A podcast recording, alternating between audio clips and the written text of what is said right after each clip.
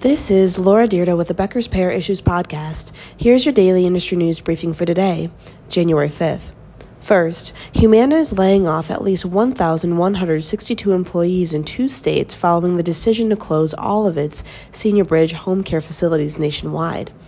The payer closed 16 facilities at the end of 2022 and said it plans to close its remaining seven locations in New York by March 5th. In New York, 1,005 employees will be officially laid off March 6th. In Florida, 157 employees were laid off at the Senior Bridge facility in Jupiter, which closed at the end of last year. Layoffs there included 149 caregivers, six field nurses, one sales executive, and one care supervisor, according to the South Florida Business Journal. Senior Bridge is operated in Arizona, Texas, Florida, Ohio, Virginia, New York, New Jersey, Massachusetts, and Connecticut.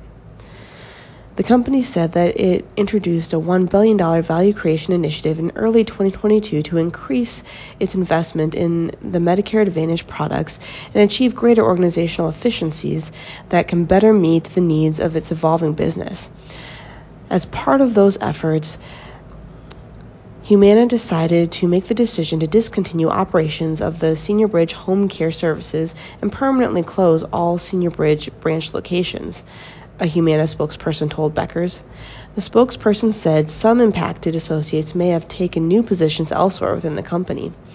Humana purchased Senior Bridge in 2012 to manage chronic and home care services for predominantly seniors.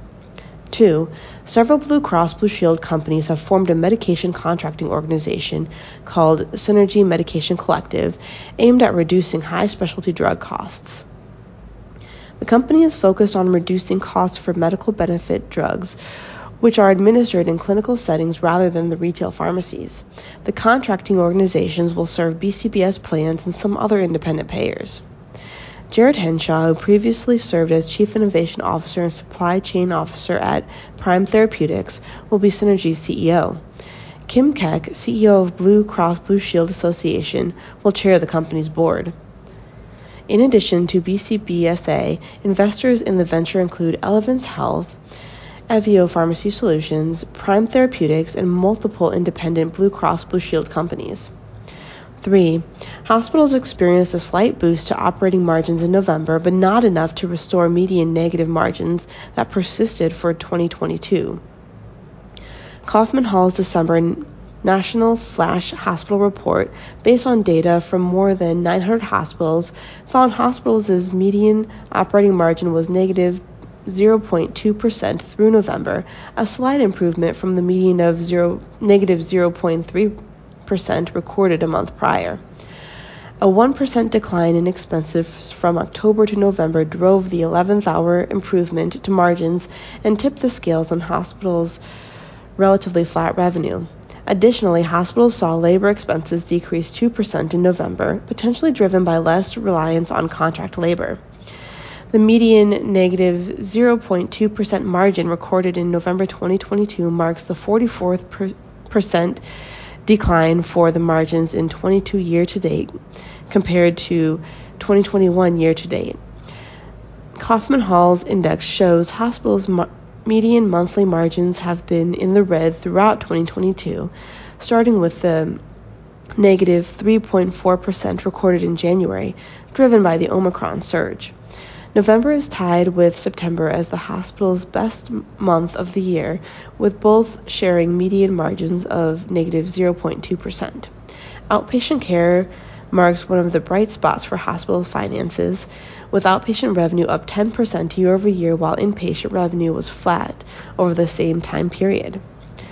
4. Walgreens Boots Alliance reported $3.7 billion net loss in the first quarter of 2023 fiscal year, which ended in, on November 30th, a significant drop from $3.6 billion in net income over the same period last year, driven by after tax charges for opioid related claims and litigation. Walgreens Boots Alliance reported first quarter sales down 1.5% year over year, hitting $33.4 billion. Adjusted operating income was down 42.2% to $1 billion due to lower volumes of COVID 19 vaccines and tests administered when compared with the same period last year.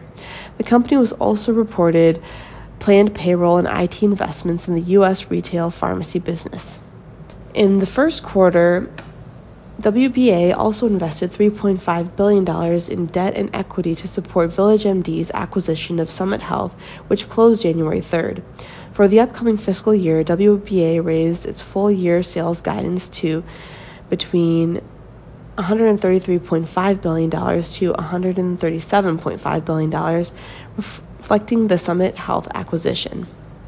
The company is also expecting to close an acquisition of CareCentrix in the third quarter of the 2023 fiscal year.